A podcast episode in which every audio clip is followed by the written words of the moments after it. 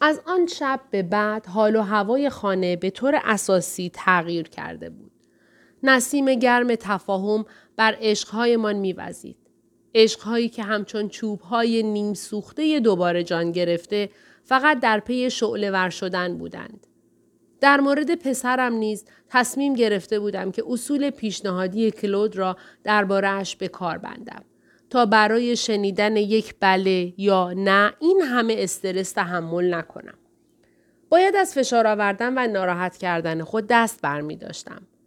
خلاصه باید در انجام دادن امور روزانم بیشتر به خودم آسان می گرفتم. حتی یک روز کلود با خنده گفته بود از صلیبت پایین بیا. ما به هیزم احتیاج داریم. تا به من بفهماند که باید نقش مادر در معرض بحران عصبی را رها کنم تا بتوانم نحوه عملم را تغییر دهم. اول از همه وقت گذاشتم و کمی خود را به جهان آدریان علاقمند کردم.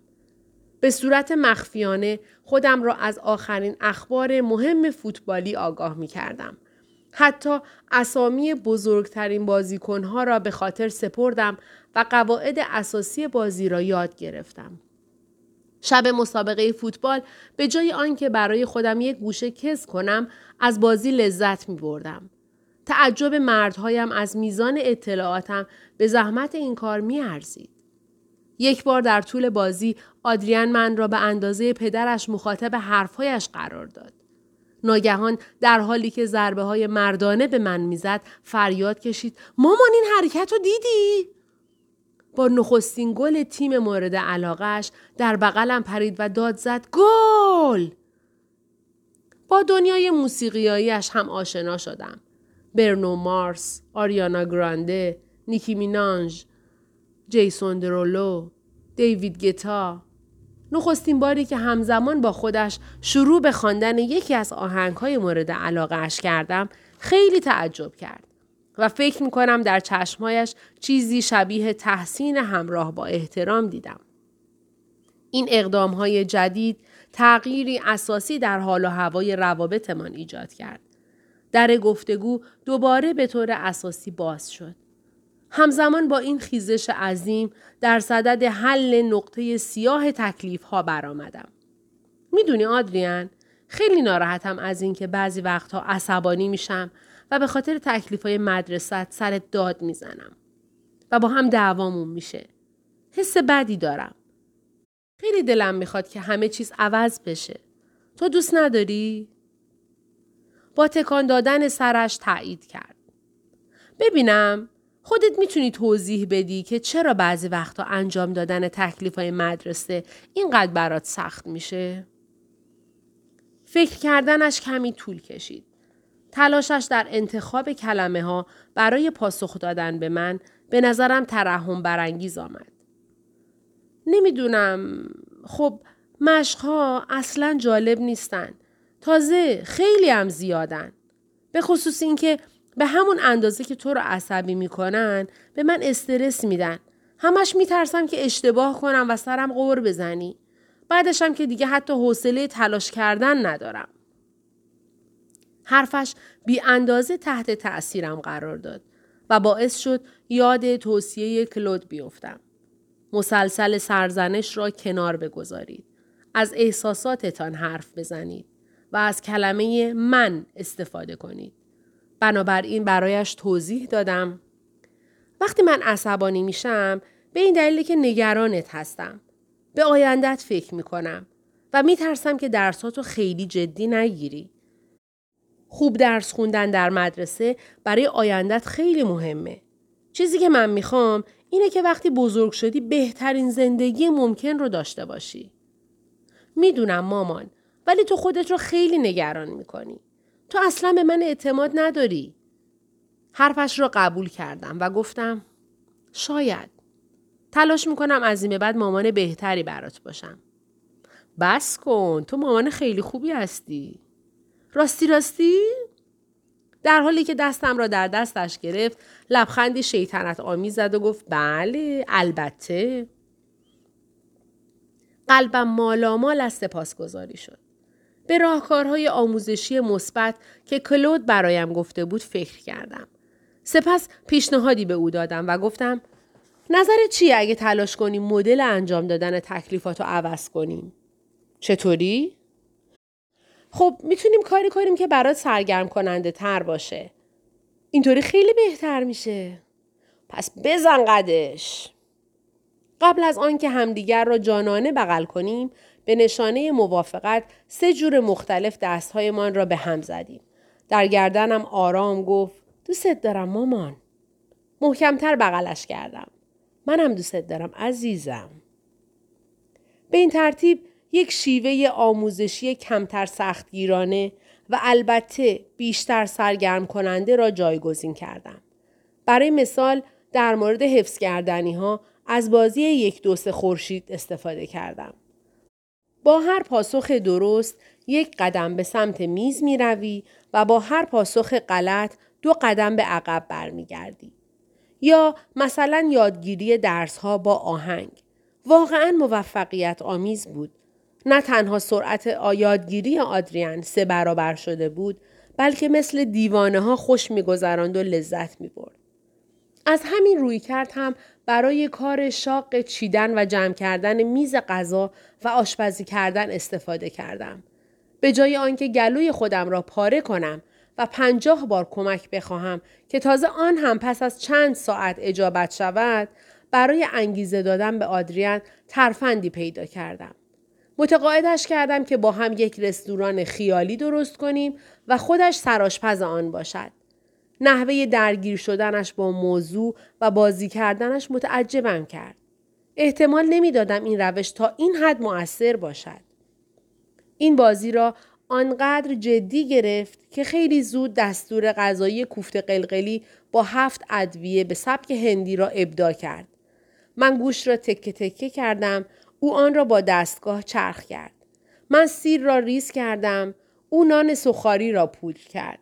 آدریانی که معمولا همه فکر و ذکرش گوشی و تبلتش بود به نظر می رسید که از ته دل از این جور کارهای دستی لذت می برد.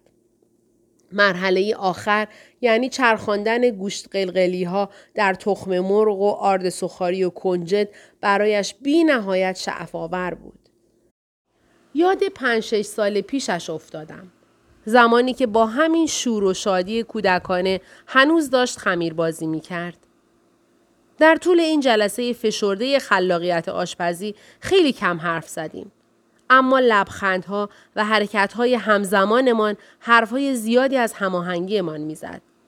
در نقش آشپز ستارهدار خیلی خوشش میآمد به من که انگار کارمندش بودم دستور بدهد. من هم با کمال میل اطاعت می کردم. چون از دیدن اینکه روشم داشت جواب می‌داد خیلی خوشحال بودم. این تغییرها باعث شد تا بتوانیم زمان و انرژی بیشتری را صرف انجام دادن مأموریت بزرگم کنم.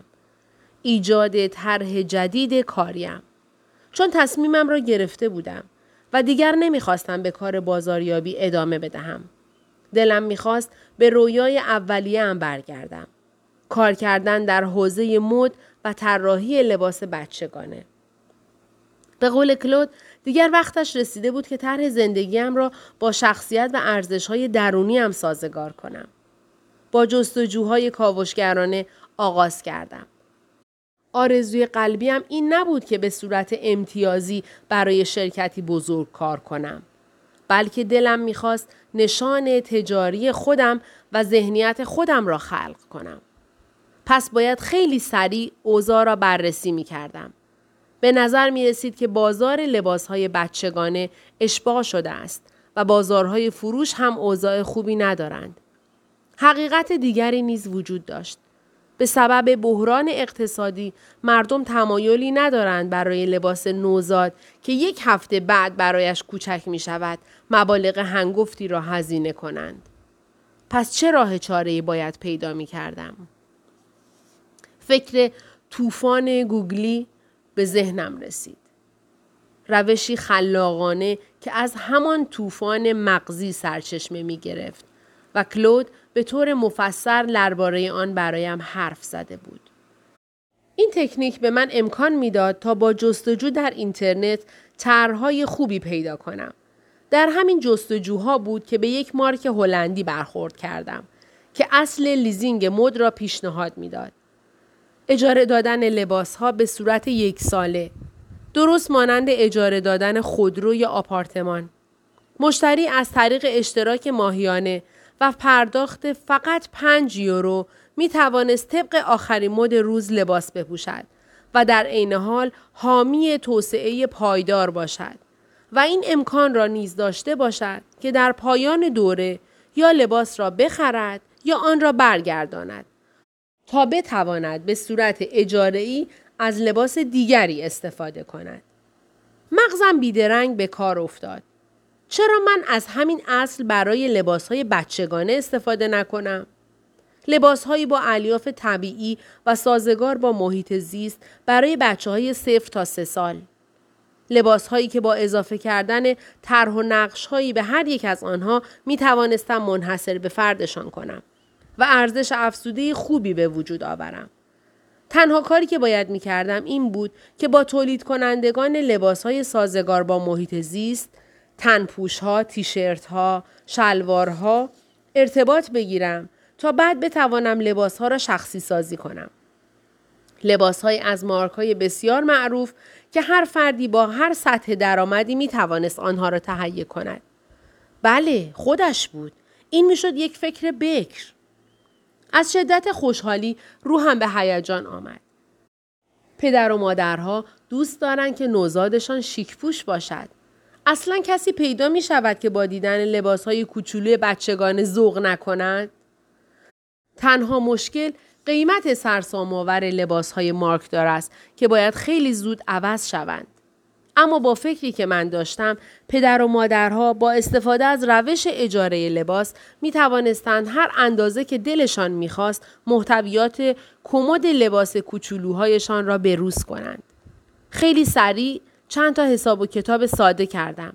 من می توانستم به طور متوسط برای هر لباس بچگانه قراردادی به مبلغ ماهیانه 5 یورو پیشنهاد بدهم. برای تحقق طرحم بیوقفه کار کردم. به طراحی نمونه های اولیه پرداختم تا برای معرفی محصولهایم به شرکا چیزی برای ارائه داشته باشم. به پیشنهاد کلود با یک مرکز حمایت از کارآفرینی ساختاری که افراد دارای فکرهای خلاقانه و کارآفرین را همراهی می کند ارتباط گرفتم و پرونده قطور برای ارائه آماده کردم. بعد از آن دست روی دست گذاشتم و منتظر ماندم تا موافقت کمیته رضایت را بگیرم. کارها داشتن روند به نسبت رضایت بخشی به خود می گرفت. احساس خوبی داشتم. پانزده روز بعد وقتی مرکز پاسخ مثبت داد از خوشحالی تقریبا به زانو افتادم. سباستیان با همه نگرانی های بجایی که داشت تصمیم گرفته بود از من حمایت کند. فقط مانده بود که این خبر خوش را به مادرم بدهم. این فکر چندان هم خوشحالم نکرد. به عقیده او از نظر حرفه‌ای تنها گزینه پذیرفتنی داشتن شغلی دائمی بود. چون خوب می شناختمش طوری که انگار من او را بزرگ کرده بودم و نه برعکس از دادن خبر تغییرهای زندگیم به او راستش خیلی می ترسیدم.